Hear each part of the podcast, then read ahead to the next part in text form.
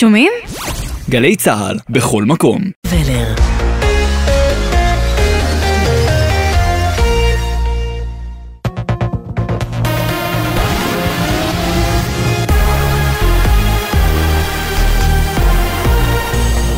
גלי צהל השעה שבע, שלום רב באולפן ענבר פייבל עם מה שקורה עכשיו. חמישה מקרי רצח ביממה, מתוכם ארבעה בחברה הערבית. גבר בשנות ה-עשרים נורא למוות בשפרעם, מדווח כתבנו לענייני החברה הערבית, אדם פראג. גבר בן עשרים ושלוש נרצח לפני כשעה בשפרעם, צוות מגן דוד אדום שהוזעק לזירה ביצע בו פעולות החייאה, אך נאלצו לקבוע את מותו. מוקדם יותר בתל שבע נרצח בקטטה בין שתי משפחות, בנו של ראש מועצת תל שבע לשעבר, מוסה אבו עסה. בבוקר נרצחו שני גברים באירועים שונים בנצרת וקלנסווה. המשטרה חוקרת את כלל האירועים. מספר הנרצחים בחברה הערבית עלה ל-שישים ותשע מתחילת השנה, פי שניים יותר מהתקופה המקבילה אשתקד. משבר בקואליציה. בליכוד תוקפים את עוצמה יהודית על החרמת ההצבעות היום בכנסת, ומנגד ענה בן גביר לנתניהו, אם אתה לא רוצה ממשלת ימין, אתה מוזמן לשלוח אותנו הביתה. כתב התחום הפוליטי שחר גליק מוסיף כי שר האוצר סמוטריץ ניסה להרגיע את הרוחות, ופרסם הודעה בה נאמר, צריך להגיב אחרת, אך הפלת הממשלה פרס לטרור. חבר הכנסת צביקה פוגל מעוצמה יהודית הגיב לעימות בשיחה עם ירון וילנסקי ואמר, כרגע לא נפיל את הממשלה. ורק אנחנו על תקן של אצבעות, אז סליחה, הוא יכול למצוא אצבעות אחרות בכנסת. בשלב הנוכחי אנחנו לא נפיל שום דבר. לא באנו לכאן בשביל להפיל או להחזיר מישהו אחר לשלטון, אבל באנו לכאן לממש את האחריות שלנו. וכל זמן שלא נצליח לעשות, לא יש שותפים להצבעות. אם בנימין נתניהו יכול להסתדר עם זה נהדר, אם הוא רוצה להביא מישהו שיחליף אותנו, גם זה בסדר. נשיא אוקראינה זלנסקי מכחיש את הדיווחים לפיהם ניסו להתנקש בפוטין. בתוך כך, באוקראינה מדווחים על הרוגים מתקיפות רוסיות באזור חרסון. מדווחת כתבת חדשות החוץ, עומר עזרן. תקיפות רוסיות באזור חרסון נהרגו לפחות שישה עשר בני אדם, כך לפי הרשויות באוקראינה. זאת לאחר הפגזות נרחבות של צבא רוסיה, בתגובה לניסיון חיסול אוקראיני לכאורה של נשיא רוסיה פוטין. זלנסקי מכחיש את הדיווחים, וטוען כי אוקראינה לא תקפה בקרמלין, והיא נלחמת רק בשטחה. לדברי הרוסים, שני כלי טייס בלתי מאוישים יורטו בידי כוחות ההגנה שלהם, הנשיא ולדמיר פוטין לא נפצע. מובילי המחאה נגד התוכנית המשפטית מרחיבים את מאבקם ויקיימו מחר יום שיבוש נוסף, אותו הם מכנים יום השוויון. לפני שעה קלה פרסמו את רשימת האירועים למחר, שיכללו בין היתר חסימות כבישים מאורגנות וספנטניות, צעדות הורים ותלמידים ברחבי הארץ, הפגנות בצמתים ושיירות חקלאיות. כתבתנו בתל אביב, אנא פינס, מוסיפה כי ייתכנו עומסי תנועה משמעותיים לאורך כל היום.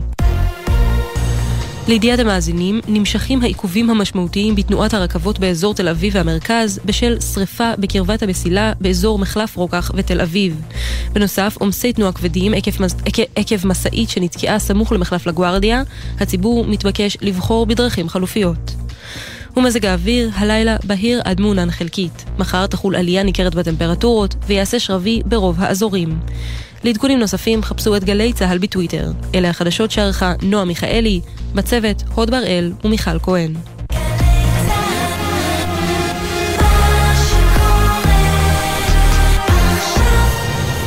בחסות Ensure Plus Advance, המסייע לשמירה על הכוח וההגנה הטבעית. Ensure Plus Advance, שאלו את הרופא או את הדייטן. בחסות וולבו, המזמינה לימי מחירות, עשרה עד שנים עשר במאי, כוכבית שלושים ואחת עשרה, כפוף לתקנון.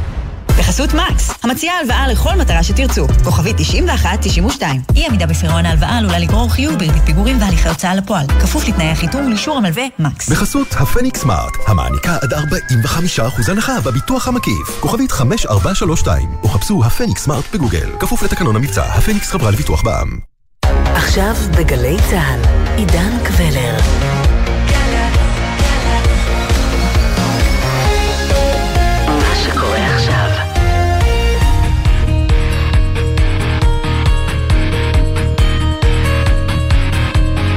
שלום לכם, מאולפן שלוש מאות ושישים ביום, ההסקט היומי של גלי צהל, הזדמנות מעולה לחצי שעה של העמקה, כל יום בנושא אחד שמעסיק את כולנו מ-שלוש מאות ושישים מעלות.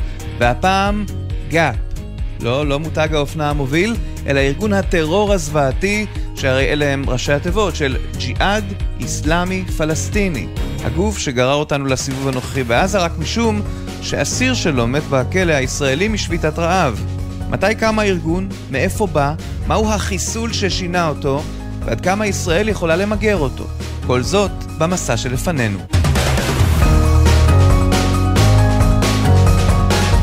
ג'יהאד הוא מושג באסלאם שפירושו מלחמת חורמה בכופרים, מה שהחל אצל מוחמד לאחר כיבוש מכה לצורך הפצת האמונה הדתית, מגיע גם אלינו בגרסת פיגועים נוראיים וירי רקטות בהשראה איראנית. אבל השאלה היכן כל זה התחיל?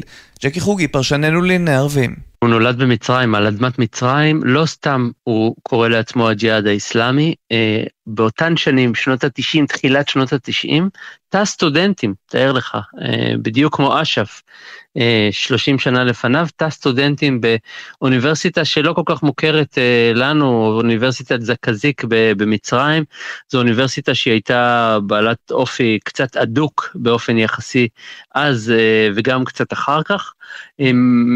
החבר'ה שהקימו את ה...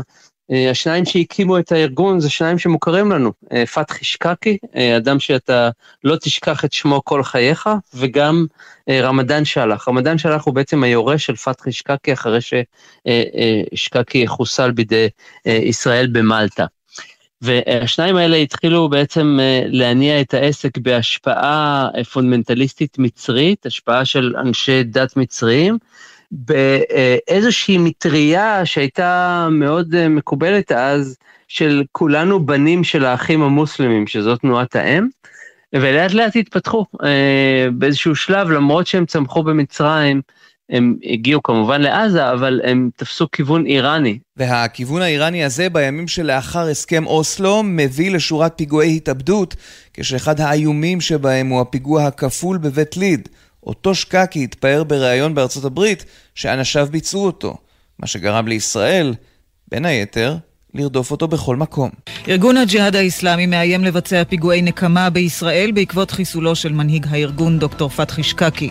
ברצועת עזה הופץ הבוקר קרוז של הארגון ובו נכתב כי הג'יהאד האיסלאמי יבעיר אש תחת אותם הפושעים הציונים.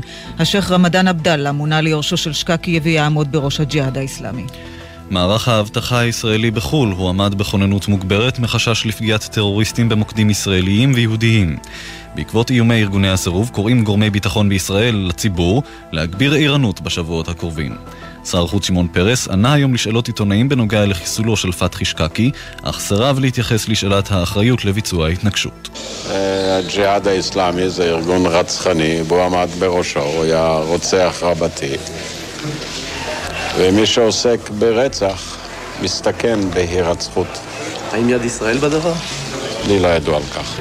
אוקטובר תשעים וחמש, זה התאריך, זה הזמן, והחיסול תופס את ישראל, או ליתר דיוק מוצא את ישראל והפלסטינים בעת המשא ומתן, כפי שדיווח אז הכתב המדיני של גלי צהל, אודי סגל. ראש אש"ף יאסר ערפאת לא הסכים לומר מילה בנושא, הוא לא הזכיר את החיסול בשום פגישה, ואפילו כאשר הכתבים תבעו ממנו תגיבה, הוא מילא את פיו מים. לטרפון. אחר כך, אחר כך אני אדבר, אומר ערפאת. שר החוץ של מצרים, עמרו מוסא, טען שהוא בכלל לא יודע במה מדובר. I I really don't know whether this happened or not. So I'm not uh, I didn't follow the news. אני באמת לא יודע אם הדבר קרה או לא, לא עקבתי אחר החדשות. אומר אמיר מוסא. יתרה מכך, דובר החמאס בירדן, אברהים רושה, אומר היום שחיסולו של פתחי שקאקי לא יחבל במשא ומתן בין ארגונו לבין אש"ף על שילוב החמאס בבחירות בשטחים בתמורה להפסקת הטרור. ובניסיון להבין אז מהו הג'יהאד האיסלאמי, שוחחו כאן בגלי צהל עם הפרשן הצבאי הוותיק רון בן ישי. פתחי שקאקי היה ראש ארגון הג'יהאד האיסלאמי, אבל בעצם לא ראש הארגון כולו, אלא ראש אחד משלושת הפלגים של הארגון הזה. יש עוד שני פלגים אחרים, אבל הפלג שלו היה, נקרא גם על שמו פלג פתחי שקאקי, והוא היה גם הפעיל ביותר והרצחני ביותר. איזה, פעול, איזה פעולות אה, שמיוחסות לו כנגד ישראל? הרבה פעולות, אבל מהשנה האחרונה אני אזכיר, זה הרצח בבית ליד, התופת בבית ליד, היה מכונית התופת בנצרים ומכונית התופת בכפר דרום. אלה, אלה שלוש הפעולות שהיו רק השנה, והיו להם עוד הרבה פיגועים אחרים. צריך לזכור שהג'יהאד האסלאמי, הפלג של פתחי שקאקי, גם בעצם התחיל את האינתיפאדה. אלוף משנה במילואים תליה לנקרי, ראש אגף לוחמה בטרור במלל, סגנית ראש המלל לשעבר, את מתחברת לדברים של רון בן ישי, כלומר, אם הם פתחו באינתיפאדה הראשונה, שזה אלף תשע מאות שמונים ושבע, הרי שהתשתית הוקמה כמה שנים קודם לכן, בראשית שנות ה-שמונים. זה התחיל ב-אלף תשע מאות שמונים ושלוש, בעצם, ממש uh, בתקופה הזאת קמה בעצם uh, uh, תנועה שהיא תנועה ממש uh, ניצית, uh, שמה שמוביל אותה כמובן זה השחרור uh, פלסטין, כל בעצם כל השטח כולו, ללא יוצא מן הכלל, אה, לא מאיזה כוונה, אתה יודע, לפעמים חמאס מדברים על ירושלים, ויכולים, אפשר לנהל איתם איזשהו סוג של מסע ומתן, חמאס כמובן מקימים, הקימו לפני שבע עשרה שנה את, אה, את המדינה בחמאס, והם שולטים שם באופן מלא, כולל רשויות מאוד מסודרות, ובעצם הג'יהאד הוא כזה ש קם כתנועה שהייעוד שלו והשיטה שלו כשיטה עיקרית ויחידה, זה שיטת הטרור. כלומר, אתה לא יכול להגיע איתם לאיזשהו שיח, לאיזושהי הסכמה, גם לא מגופים אחרים. כלומר, יחידים שיכולים לעצור אותם, מובלים כמובן על ידי איראן, באופן מאוד ברור זו איראן, היא עדיין זרוע, נגיד אותה, קיקיונית במידה רבה מאוד, בעיקר כשאתה מסתכל על היכולות של, ה, של התנועה הזאת, כלומר, על, על היכולות שלהם כארגון טרור. אמיר בר שלום פרשננו, למרות מה שתואר כאן עד עכשיו, ראשית שנות ה-שמונים וראשית שנות ה-תשעים, אתה דווקא אומר ראשית המילניום, שנות ה-אלפיים, כלומר דווקא האינתיפאדה השנייה שמה אותו על מפת הטרור, את הג'יהאד האסלאמי הפלסטיני. היו עד אז פיגועים, אבל באינתיפאדה השנייה הג'יהאד האסלאמי פלסטיני למעשה מצטרף לגל הזה. יש לו פתאום רוח גבית, הוא מסתכל ימינה רואה פתח, הוא מסתכל שמאלה רואה חמאס, הם כבר לא, הייתי אומר, הם כבר לא נגדו, הוא מרגיש ממש שהוא חלק מהמאבק הפלסטיני, ואז אנחנו רואים למעשה שהג'יהאד האסלאמי הפלסטיני, בגלל הקיצוניות שלו ובגלל המקורות הכספיים היחסית גדולים שיש לו, הקשר לאיראן, הקשר עם חיזבאללה, אנחנו רואים שהוא מת, מתעצם מאוד צבאית, הוא גם הופך להיות הרבה יותר, הרבה יותר מתוחכם, וראינו את זה, ראינו את זה באינתיפאדה השנייה, בעיקר באזור צפון שומרון, אבל לא רק. בכל פעם שהיה ג'יהאד אסלאמי פלסטיני, אני זוכר שהיינו מקבלים פיגועים, שאולי לא היו פיגוע, הרבה פיגועים, אבל כל פיגוע של ג'יהאד אסלאמי פלסטיני היה פיגוע, היה פיגוע קשה, אנחנו רואים את זה בעיקר באזור דרום הר חברון, הפיגוע שהיה בציר המתפללים, פיגוע עתניאל, אלה פיגועים שמשויכים לג'יהאד האסלאמי הפלסטיני, וכל אחד מהם היה פיגוע מאוד מאוד כואב, כך שאנחנו יכולים לומר שמדובר בארגון שהוא יחסית, הוא ארגון לא גדול, אם אנחנו משווים אותו לפתח, כל שכן אם אנחנו משווים אותו לחמאס, אבל הוא ארגון שבסופו של דבר, מאחר והוא קיצוני מאוד, הוא כל כולו מוקדש לה, כל כולו מוקדש להתנגדות. הזכרנו קודם את הקשר האיראני, ג'קי חוגי פרשננו, זה קורה בזמן שבו קרנה של איראן כתומכת טרור עולה מעלה מעלה, ויש שם קר פורה למימון והשראה. הרבה מאוד, הרפובליקה האסלאמית באיראן הייתה מאוד מאוד חזקה במובן התדמיתי באותן שנים, ונוצר אחרי שהם צמחו על הפונדמנטליזם, או על הרקע של הפונדמנטליזם המצרי, בעידוד הג'יהאד המצרי, שזה אותו ארגון שמתוכו יצאו אנשים שרצחו את סדאת, וגם ארגנו או יזמו כל מיני פיגועים נגד משטר מובארק באותה תקופה, תחת המטריה הזאת הם ככה לאורך השנים נהו קצת יותר אחרי העניין האיראני, בעיקר מסיבות חומריות, מסיבות של מימון, והיום הם לגמרי בחק האיראני. אז בואו נעמיק לכמה דקות בהבדל הזה בין חמאס לג'יהאד. הרי בסוף, ג'קי, טרור מאפיין את שניהם. בניגוד לחמאס שבנה את עצמו כמעט מההתחלה, כי הם קוראים לזה ממסד, הארגון, הג'יהאד האסלאמי, בנה את עצמו כארגון, תבחין ב, ב, בהגדרות האלה, חמאס גם היום. חמאס מקובלת גם בתפיסה של הפלסטיני וכמובן בתפיסתה שלה עצמה, היא מקובלת או נתפסת כתנועה. יש לה לא במקרה ממשלה, היא המנהיגה, יש לה מוסדות אה, לגווניהם, לסוגיהם, יש לה אה, תהליכים של קבלת החלטות ובחירות פנימיות.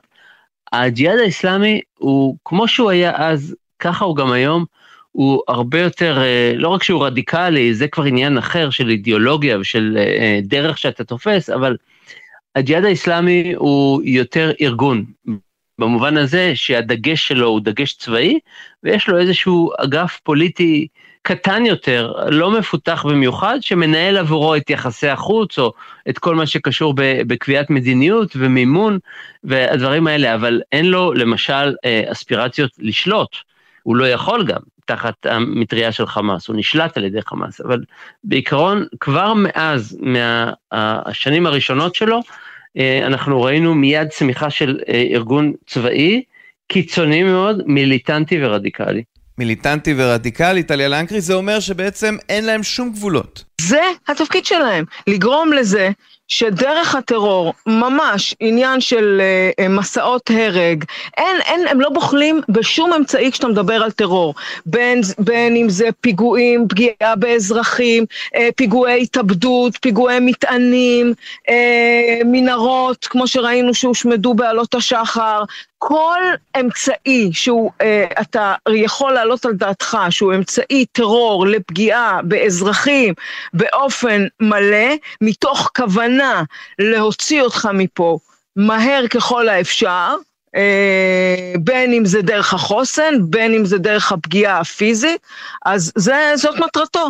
לא, כמובן שכארגון קטן, לא באמת מאוד, אה, אה, לא באמת מאוד אה, משמעותי, אז הוא לא מאיים עליך באמת כאיום קיומי, גם לא חמאס, הם לא מאיימים על איום קיומי, אבל הם בהחלט אה, אה, גורמים שבוודאי הג'יהאד, שהוא לא בוחל בכלום, זה לא כמו שאתה נותן, אה, שעשית עם חמאס אה, הסכם, ובאמת הגדלת את כמות הפועלים שנכנסת לישראל, ויש לו מה להפסיד, כי הוא רוצה להיות חזק במדינה שלו, יש לו איזושהי כוונה. אמיר בר שלום, זה די מדהים שאנחנו מדברים על חמאס כארגון המתון פה. חמאס, בהיותם אחים מוסלמים, אומרים את המשפט הבא, אומרים, אוקיי, אנחנו מוכנים להתגמש בטווח הזמן הקצר, להתגמש זה אומר, אנחנו מוכנים להיות מתונים יותר, עיין ערך יחיא סנוואר, עיין ערך הודנה, כלומר אנחנו נשא את הפעילות הצבאית האלימה שלנו, הג'יהאדיסטית, כדי אה, לשרת מטרות בטווח הקצר, שישרתו מטרות בטווח הארוך.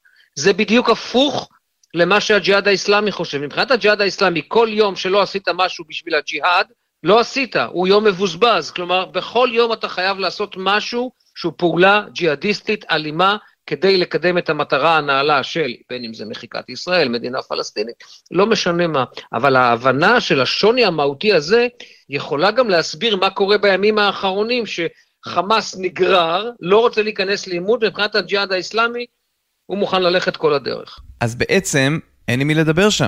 אז זהו, אתה, אין כל כך מה לדבר איתו. אם בעבר אמרנו שגם חמאס הוא כביכול ג'יהאדיסטי, אז, אבל עם חמאס כך או אחרת, אם נרצה או לא נרצה, אנחנו כן מדברים. ישיר, לא ישיר, מסרים כאלה, מסרים אחרים, בין אם זה מסרים שעוברים בעל פה, מסרים שעוברים דרך תותחים או דרך מטוסים. עם הג'יהאד האסלאמי אין מה לדבר.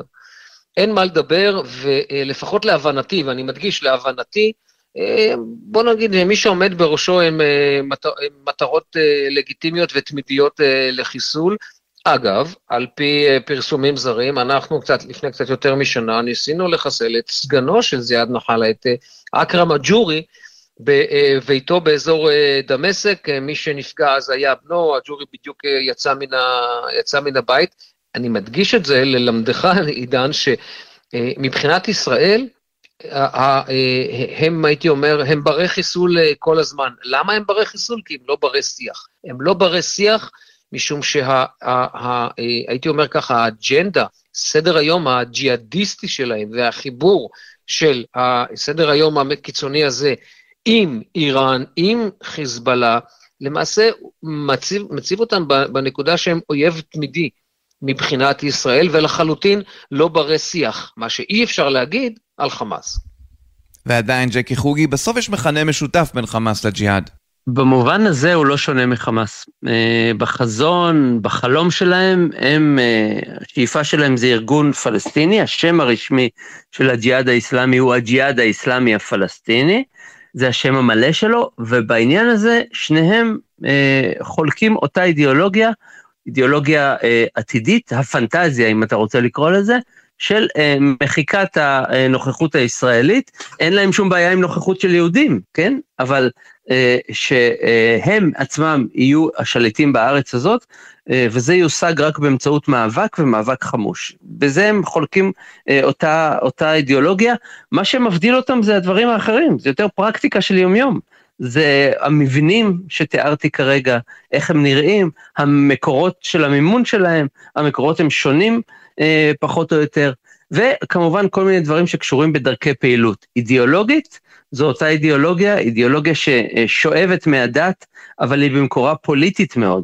לסלק את, ה, את השלטון הישראלי מישראל זה עניין פוליטי, זה לאו דווקא דתי. הוא נעטף על ידי תפיסות דתיות, והדת מגויסת לעניינים האלה, אבל בעיקרון, לשאלתך, זה הג'יהאד האסלאמי. והג'יהאד האסלאמי, אפרופו הדת, זה גם העובדה שהם ממש לא מצטערים כאשר מחסלים להם פעיל או מנהיג, נכון תליה לנקרי?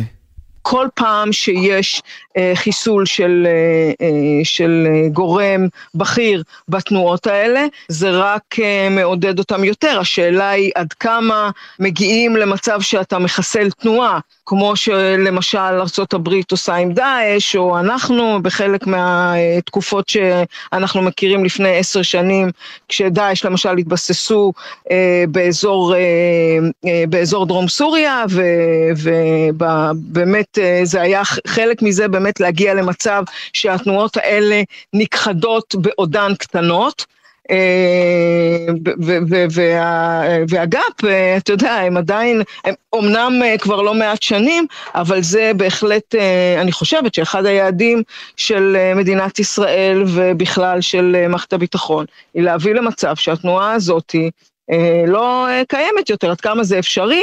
כנראה שבעייתי מאוד, כנראה שכמעט תמיד יקום עוד מישהו, השאלה היא לאיזה רמה הם, לאיזה רמה הם מגיעים. ג'קי חוגי, בחמאס בעצם נאלצים לחיות עם לוחות הזמנים של הג'יהאד האסלאמי ושגיונותיו. אני מזכיר לך את אוגוסט אלפיים עשרים ושתיים, כשהג'יהאד האסלאמי נלחם עם ישראל, או תכנן פיגוע, ישראל ביצעה חיסול של מי שתכנן את הפיגוע הזה, אתה בטח זוכר, והג'יהאד האסלאמי מיד נכנס לתוך לוחמיים עם, עם ישראל, חמאס לא הצטרפו. הם לא הצטרפו משום שהג'יהאד כפה עליהם את העיתוי.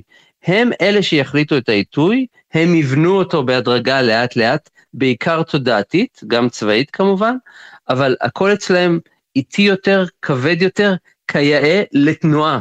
בג'יהאד האסלאמי הם עושים את זה, או יכולים לצאת ממצב של אפס למצב של אחד, הרבה יותר מהר, וזה בעצם מאפיין של ילד קטן ושובב, של מי שהוא לא מחובר לעתיני השלטון, או מי שהוא לא השלטון בעצמו. דיברנו הרבה בתוכנית על ההקשר האיראני, אבל אמיר בר שלום, יש עוד גרורה איראנית שמסייעת, נכון? אז זה איראן ו... וחיזבאללה. כאן יש ממש מחשבה מאחורי, ה, מאחורי הדברים האלה, אבל אני חייב לומר לך שעם כל התחכום שאנחנו מדברים עליו, אני, לאחרונה כשאנחנו רואים אותו ברצועת עזה, ג'יהאד אסלאמי פלסטיני, הייתי אומר, קודם כל אחרי העימות ב-אלפיים וארבע עשרה בצוק איתן, הוא היה מפורק לחלוטין, הוא היה מפורק לחלוטין, והייתה שם אפילו, היה שם איזשהו ניקוי, לא ניקוי אורוות, אבל היה חשבון נפש מאוד גדול, איך הגענו, איך אנחנו מכינים, מבחינת האיראנים אגב, וגם חיזבאללה, איך אנחנו מכינים ארגון כל כך הרבה שנים, ובסופו של דבר הוא, הוא קורס כך, שהג'יהאד האסלאמי היום, תחת חמאס, שהוא פועל בחמאס, ויש שם יחסים מאוד סימביוטיים, מאוד מורכבים, הוא ארגון אמנם שמבחינת, הייתי אומר, המוטיבציה שלו, ומבחינת המנופי לחץ עליו, יש הרבה פחות מנופי לחץ עליו, אבל עדיין הוא, הוא ארגון שאנחנו רואים אותו היום פועל קצת, קצת, קצת אחרת, הרקטות שלו הרבה פחות, יש לו הרבה פחות רקטות מחמאס, יש לו, אני, כשאנחנו מדברים על רצועת עזה כמובן, יש לו, הרקטות שלו פחות טובות, כל המחקר והפיתוח שלו, הוא לא יכול להתבסס בכל מיני אזורים שחמאס אומר לו עד כאן, לכאן אתה לא נכנס, מנהרות התקיפה שלו שהיו לו בזמנו, היו מנהרות תקיפה יחסית, הייתי אומר, גם יותר קצרות וגם פחות מתוחכמות ממה שהיו לחמאס, כך שאנחנו רואים שהארגון הזה, כשהוא היה ארגון שפועל ביהודה ושומרון, ששם הוא מנסה כל הזמן להוציא את התשתיות, הרבה יותר קל לו לבלוט ברצועת עזה היום, קצת יותר, קצת יותר קשה לו, נכון שאתמול זה לא דוגמה, כי עובדתית הוא גרר את חמאס פנימה, הוא צריך את ישראל כן, הייתי אומר לתקוף במספרים שלא ראינו עד עכשיו, וגם הוא הצליח להביא את המצרים לומר לישראל אנחנו רוצים פה הפסקת אש. אז הזכיר אמיר בר שלום קודם לכן את צוק איתן כמכה חזקה שחטפו בג'יהאד, אבל תליה לנקרי את רואה גם את עלות השחר כסוג של שובר שוויון. עלות השחר שינית המצב,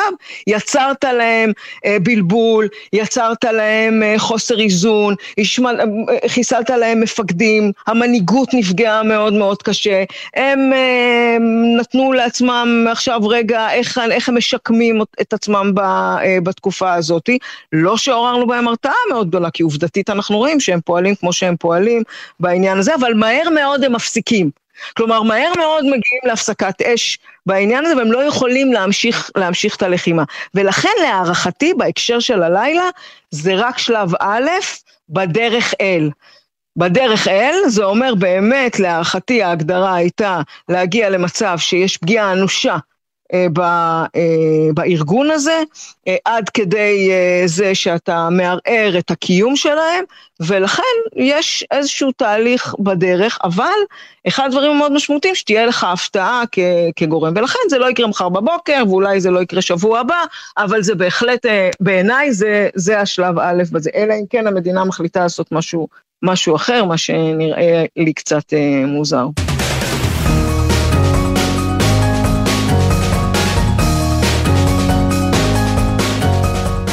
עד כאן, שלוש מאות ושישים ביום, ההסקט היומי של גלי צהל. בכל יום, שלושים דקות של צלילה לתוך נושא אחד שמעסיק את כולנו, מ-שלוש מאות ושישים מעלות. אנחנו זמינים לכם ביישומון גלי צהל ובכל יישומוני ההסקטים המובילים.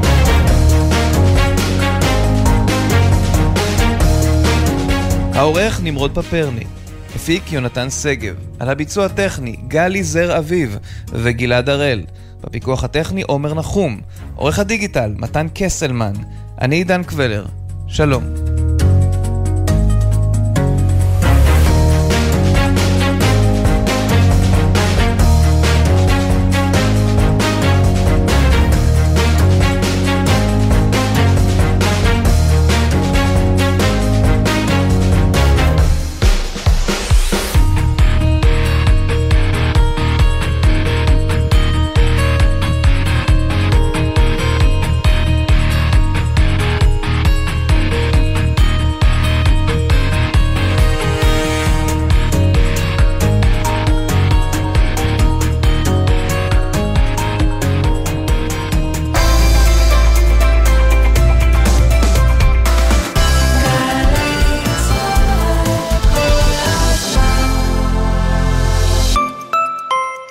ידעתם? בסינגפור לא חוקי ללעוס מסטיק ברחוב. יש דברים שפחות חשוב לדעת לקראת השחרור, אבל יש דברים שהופכים ידע לכוח. למשל, זימון לכנס המשתחררים של צה"ל בשיתוף האגף והקרן. אז אם נשארו לכם פחות משלושה חודשים לשירות ועדיין לא קיבלתם זימון, בקשו אותו עוד היום מהשלישות. המקפצה שלך לאזרחות. רק למנויי הפיס ולמצטרפים עכשיו, הגרלות מיוחדות, חמישה עשר מנויים זוכים בטוח במיליון שקלים כל אחד. עוד אין לכם מינוי? להצטרפות חייגו כוכבית שלושים ותשע תשעים או בנקודות המחירה. המחירה אסורה למי שטרם עלו לו שמונה עשרה. אזהרה, הימורים עלולים להיות ממכרים. הזכייה תלויה במזל בלבד, כפוף לתקנון. זכיות חייבות במס, ביוני בלבד, במקום כלל הפרסים. מנוי יכול לזכות בהגרלות בכל אחד מהכרטיסים שברשותו. ג'ם, ג'ם, ג'ם, ג'ם, ג'ם, ג'ם, הג'ם, ג'ם, ג'ם, ג'ם, ג'ם, ג'ם. הג'ם של קוטנר. בכל חמישי יואב קוטנר מארח את האומנים הכי מעניינים להופעה חיה באולפן. והשבוע קובי אפללו ואיגי דיין. הג'ם של קוטנר, עכשיו ביוטיוב של גלגלץ. ומחר, בשתיים בצהריים, בשידור בגלי צהל. Yeah. בשבת, ברון גלץ, שומר החותם מרון ססון השלישי, ודוקסית מחוז יפו, הראשונה לשמה ענבל מבית גזית. נפגשים באולפן המלכותי, לחגוג בפעם הראשונה זה שבעים שנה את הכתרת מלך הממלכה המאוחדת. גלי צהל בשידור ישיר מטקס הכתרת המלך צ'ארלס השלישי בלונדון, לראשונה זה שבעים שנה. שבת, משתים עשרה בצהריים, גלי